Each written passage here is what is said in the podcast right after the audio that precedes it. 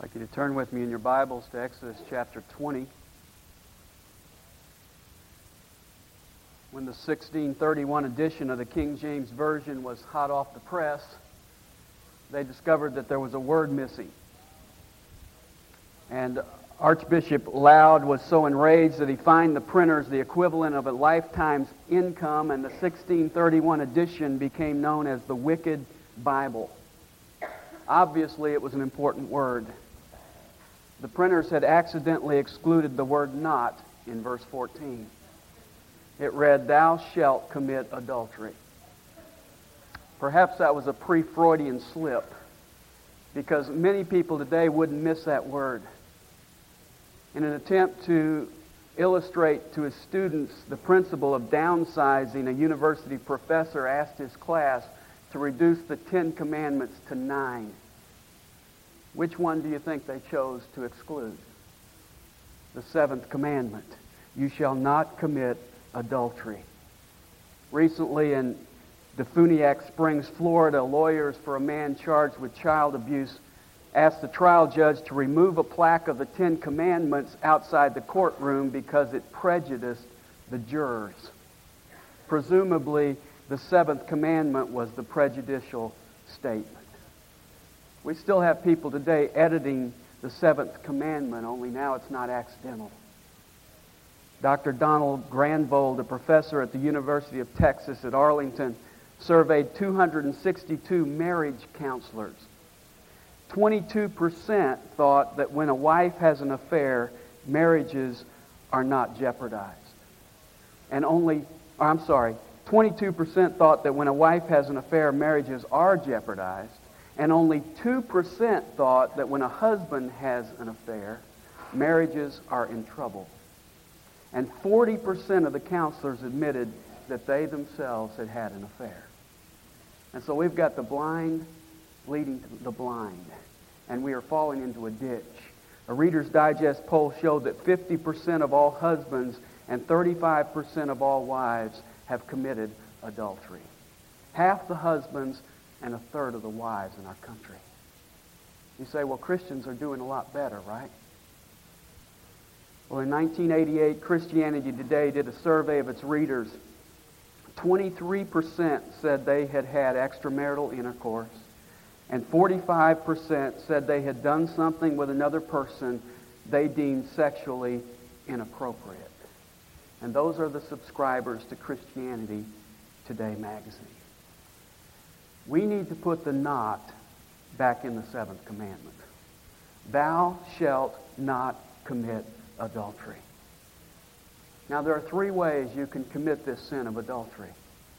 Number one, by being sexually unfaithful to your spouse or having sexual relations with a married person. Number two, by lustful thoughts. In the Sermon on the Mount in Matthew five twenty-seven, Jesus said, "You have heard that it was said, you shall not commit adultery, but I say to you that everyone who looks on a woman to lust for her has committed adultery with her already in his heart." Now, Jesus was not talking about the incidental, involuntary glance. That's temptation. Jesus was talking about the intentional, repeated gaze. When you undress a woman in your mind, that is adultery. And just as we saw that murder can take place in your heart, adultery can take place in your heart. And then there's a third way we can commit this sin, and that is by illegitimate divorce. Jesus goes on in Matthew five thirty-two to say, "Anyone who divorces his wife, except for marital unfaithfulness, causes her to become an adulteress, and anyone who marries the divorced woman commits adultery." When you divorce your spouse without a just biblical cause, that's adultery.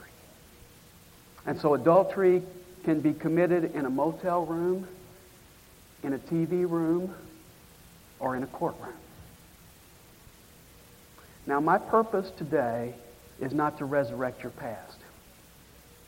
If you have committed adultery and that cannot be changed, and you've repented of it and confessed it to the Lord, He has forgiven you and He has forgotten it, and you need to as well.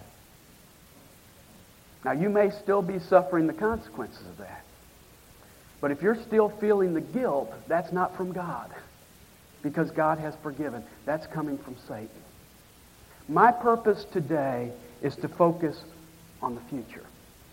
And I want to tell you this morning how to have an affair-proof marriage. And I want to suggest five ways to you. Number one, magnify the covenant. When you were married, you entered into a covenant relationship with your spouse. And you need to magnify that.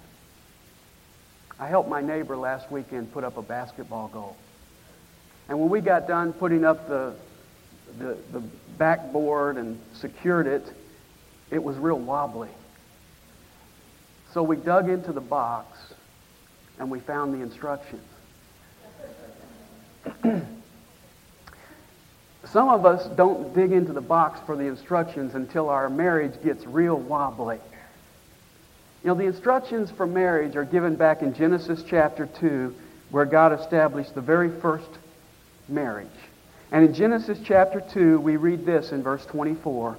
For this cause a man shall leave his father and his mother, and shall cleave to his wife, and they shall become one flesh. Now I want you to notice three things about marriage there. Number one, the priority of marriage. He says you are to leave father and mother. Marriage has the highest priority of any human relationship. In terms of human relationships, parents are not your supreme commitment, and children are not your supreme commitment. Your supreme commitment is your spouse. Second, he tells us here the permanence of marriage. And that's seen in the word cleave. It means to stick with like glue. Pop poet Rod McEwen's wedding illustrates the current attitude toward commitment in marriage. After they said their self-written vows, here's what the pastor said. This is a vow for forever. If forever should end for the two of you, or one of you, tomorrow or next year, stay together only as long as you need each other. Go only when your need for the other ends. Now that's a short definition of forever. But you see, marriage is not until someone better comes along. In Mark chapter ten and verse nine, Jesus said, what therefore God has joined together, let not man separate. You see, it's not people who stick themselves together. It's God who sticks you together. Marriage is permanent. It is until death do us part. You say, but we have problems. Everybody's got problems. You can't take two sinners and stick them together without problems. But in the midst of those problems, you are to be coming together rather than coming apart, because marriage is permanent. And then the third thing he tells us about marriage is the purpose of marriage, and that's seen in the last phrase of verse twenty-four, they shall become one flesh. Now notice when the sexual union takes place. After the bridge has been burned to mom and dad, and after the wall of security has been established in the marriage, and after the glue of commitment is there, then there is physical intimacy. But he's not talking here only about physical intimacy. He's talking about a oneness that is physical, emotional, and spiritual. Someone has said marriage is a romance novel, and in the first chapter, both the hero and the heroine die, and they become one new person. And then we read in verse twenty-five, and the man and his wife were both naked, and they were not ashamed. Now, that's not simply a fashion statement. What he's telling us there when he says that they were both naked and were not ashamed is that there were no barriers, there were no secrets, there were no walls between them, nothing was hidden, they were completely together. And sexual intimacy is the expression of that oneness. And that's why the Bible refers to sexual relations with the term knowing. In Genesis four one, it says, and Adam knew Eve, his wife, and she conceived and bore Cain. It's the expression of the deepest form of unity and oneness and lifelong commitment. If you are going to have an affair-proof marriage, you need to magnify the covenant you have made and understand that sexual intimacy is the expression of that oneness. Second way that you're to affair-proof your marriage is to measure the consequences. Now, God is not a cosmic killjoy. He thought up sex. It's his idea. In Genesis chapter one, he put Adam and Eve in the garden, and they were naked, and he said, it is very good.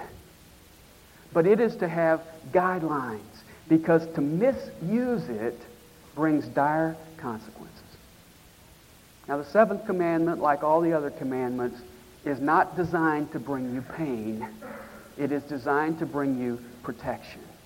It's like the sign at the bottom of the exit ramp to the interstate that says, do not enter. You see, you don't resent that sign. You appreciate that sign because it's there to protect you. God created water. You can't live without it. But if you get too much of it, you drown. God gave you the gift of fire. It can either warm you or burn you. God has given you the drive for sex.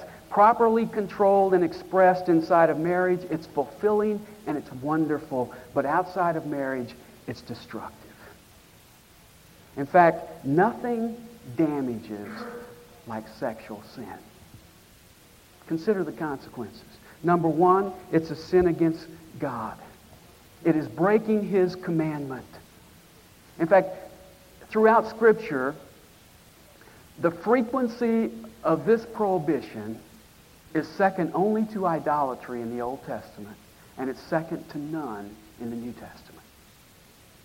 It's a sin against God. David realized that a little too late in Psalm fifty-one when he said, against thee, thee only have I sinned. And God doesn't take it lightly. In First Corinthians six nine we read that, that adulterers shall not inherit the kingdom of God. First consequence is obvious. It's a sin against God. But there's a second consequence, and that is it is a sin against one's own self. Listen to this verse, First Corinthians six eighteen Every other sin that a man commits is outside the body, but the immoral man sins against his own body. Sexual intercourse was uniquely designed by God to express both physical and spiritual unity between a husband and wife. And so to get involved with someone else sexually is not just skin deep. You are giving a part of yourself away, and that can never be reversed. There is no sin that has quite the damage physically, psychologically, and spiritually that immorality does. In Proverbs chapter six and verse thirty-two it says, but a man who commits adultery lacks judgment. Whoever does so destroys himself. Now, you hear a lot of talk today about safe sex. There is no such thing as safe sex outside of marriage. It destroys you. We need to be promoting sacred sex. Hebrews chapter thirteen and verse four says, let the marriage bed be undefiled. Let it be pure. For fornicators and adulterers, God will judge. You cannot have adultery safely. It's a sin against yourself. You know, it's like Esau, who sold his birthright for a bowl of Quaker oats. For one moment of pleasure, he threw away all the promises of God. But there's a third consequence, and that is it's a sin against one's home. This is a sin that destroys homes. It's a total betrayal of your spouse, and it brings irreparable harm to your children. Robertson McQuilkin, in his book Biblical Ethics, put it this way. When you commit adultery, you are saying to your child, your mother is not worth much, and your father is a liar and a cheat. Furthermore, honor is not nearly as important as pleasure. In fact, my child, my own satisfaction is more important than you. Fourth consequence, it's a sin against one's church. You say, well, my personal sex life is none of your business. Yes, it is. Because we are all part of the body of Christ. First Corinthians six fifteen says, do you not know that your bodies are members of Christ himself? Shall I then take the members of Christ and unite them with a prostitute? May it never be. And then there's a fifth consequence. And that is, it's a sin against one's world. Because you as a Christian are a testimony to the world around you. And what does it say to the world when the gospel can't give you the power to control your own sexuality? If you're flirting with adultery, measure the consequences. It's a sin against God. It's a sin against your own self. It's a sin against your own home. It's a sin against your own church. It's a sin against your own world. But let me add a footnote. Just because Jesus said that we can commit adultery in our heart, don't jump to the conclusion that there's no difference between physical adultery and mental adultery. Don't fall for the reasoning, I've already thought it, I might as well do it. Yes, both are sins, but physical adultery brings far greater consequences. It breaks the marriage covenant. It provides grounds for divorce. It violates your body. It violates the body of someone else. Adultery of the heart doesn't carry those same consequences. But having said that, let me say this. When you do not address adultery of the heart, you are just one opportunity away from the act of adultery. James put it into this equation in James one fifteen. Then when lust has conceived, it gives birth to sin. And when sin is accomplished, it brings forth death. When you leave lust unbridled, it gives birth to sinful actions, which give birth to death. Paul Harvey told the story about the way an Eskimo hunts down a wolf. Listen to this story. First, the Eskimo coats his knife blade with animal blood and allows it to freeze. Then he adds another layer of blood and another until the blade is completely concealed by frozen blood. Next, the hunter fixes his knife in the ground with the blade up. When a wolf follows his sensitive nose to the source of the scent and discovers the bait, he licks it, tasting the fresh blood. He licks faster, more and more vigorously, lapping the blade until the keen edge is bare. Feverishly now, harder and harder, the wolf licks the blade in the Arctic night. So great becomes his craving for blood that the wolf does not notice the razor-sharp sting of the naked blade on his own tongue, nor does he recognize the instant at which his insatiable thirst is being satisfied by his own warm blood. His carnivorous appetite just craves more until the dawn finds him dead in the snow. If you want to affair-proof your marriage, you better measure the consequences. Third way to affair-proof your marriage is maintain the closeness. The closer you get as husband and wife, the more difficult is it going to become for somebody to pull you apart. Now that's a challenging thing, to become close, because men and women are different. You have to watch a man who says, I understand women, because he'll lie about other things. And the title to the popular book, Men Are From Mars and Women Are From Venus, is pretty accurate. Well, husbands, you don't have to understand all women, but you do have to understand your wife. First Peter chapter three and verse seven says, you husbands likewise live with your wives in an understanding way.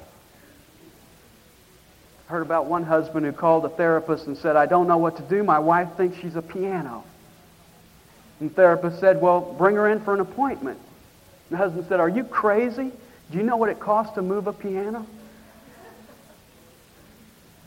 There's a husband who understood his wife. See, other people didn't understand, but he did. Willard uh, Harley, in his book, His Needs, Her Needs, lists the five most basic needs of men and the five most basic needs of women. You know what's the top need for men? Sexual fulfillment. Guess what?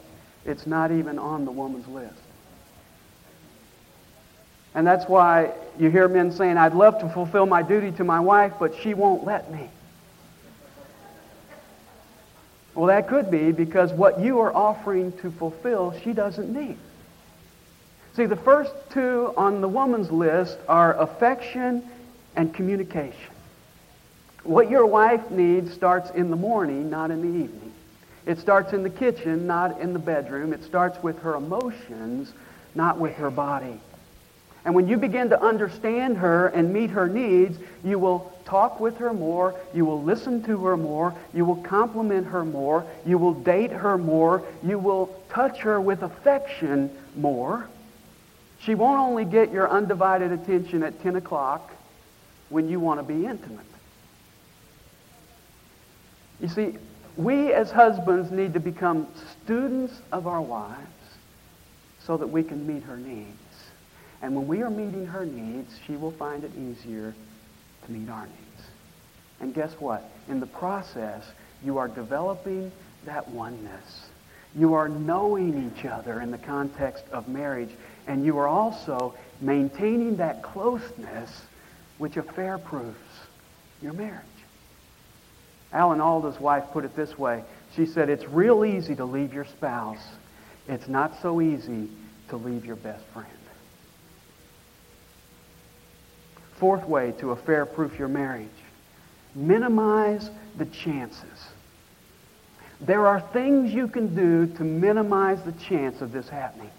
Number one is flee. This is the primary way of escape that the Bible gives us. First Corinthians six eighteen says, flee immorality. Second Timothy two twenty-two says, flee from youthful lusts. Don't place yourself in circumstances where you know you'll be tempted. You know, one of the most difficult places today is the office. And you got to be careful at the office. Because at the office, everybody looks good and everybody smells good. And you don't see them at home with curlers and diarrhea.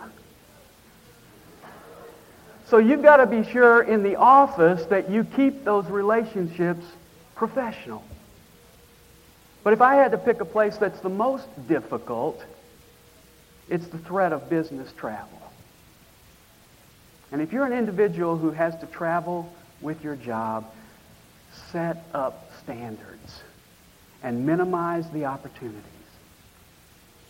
Travel with somebody else. Tell them at the front desk you want them to turn off the movie channel.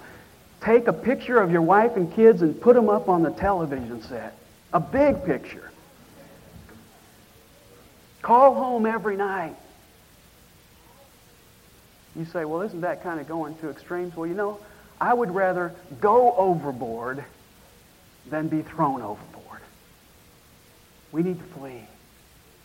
Secondly, choose your friends carefully. Your friends can either be an encouragement or a detriment in this area.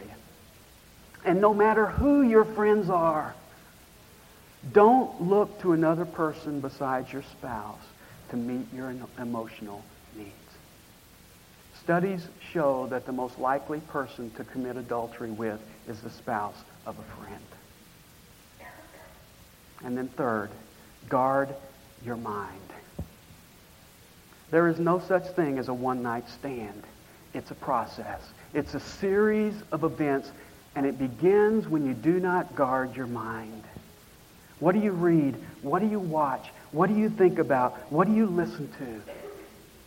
Second Corinthians ten five says we're to take every thought captive to the obedience of Christ. We are to capture those thoughts and bring them in obedience to Jesus Christ. Job understood that. In Job thirty-one one, he said, I made a covenant with my eyes not to look lustfully at a girl. And you need to take it seriously, too, and minimize the chances for adultery. Fifth way you can have an affair-proof marriage is make the commitment. Paul told Timothy in First Timothy four seven to discipline yourself for the purpose of godliness. Discipline yourself. Let me suggest four areas you can do that. Number one, seek God. Second Timothy two twenty-two says, "Flee from youthful lusts and pursue righteousness, faith, love, and peace with those who call on the Lord from a pure heart." You see, I'm not just to flee lusts because of the negative consequences. There's also a positive consequence. I can join those who call on the Lord from a pure heart. Sexual sins and impure thoughts are impediments to intimacy with God. Jesus said it this way in Matthew five eight, "Blessed are the pure in heart, for they shall see God." Your purity enhances your vision of God. And impurity will cloud it. The very best thing you can do to overcome sexual sin is to seek God with all your heart. Secondly, develop a divine awareness. As Christians, we often spend much of our lives ignorant of God's presence. We're like Jacob in Genesis twenty-eight sixteen, who awoke from sleep and said, "Surely the Lord is in this place, and I did not know it." Now, if you're not aware of the Lord's presence in your life, you're going to have a difficult time with temptation. We need to be like Joseph, who, when he was tempted by Potiphar in Genesis thirty-nine nine, said, "How then can I do this great evil and sin against God?" Third area, memorize Scripture. Jesus set the example in Matthew chapter four when he rebuffed the temptations of Satan three times over by quoting the Old Testament Scriptures. If he needed to memorize Scripture, how much more do we? The psalm writer said in one, uh, Psalm one nineteen eleven, "Thy word have I hidden in my heart, that I might not sin against thee." And the fourth area, establish accountability. Give someone permission to hold you accountable to these commitments. Someone who will ask the tough questions, someone who will help you toe the line and keep your soul faithful to God. How do you affair-proof your marriage? Magnify the covenant that marital sexual intimacy displays. Measure the consequence. It's the most damaging sin of all. Maintain the closeness.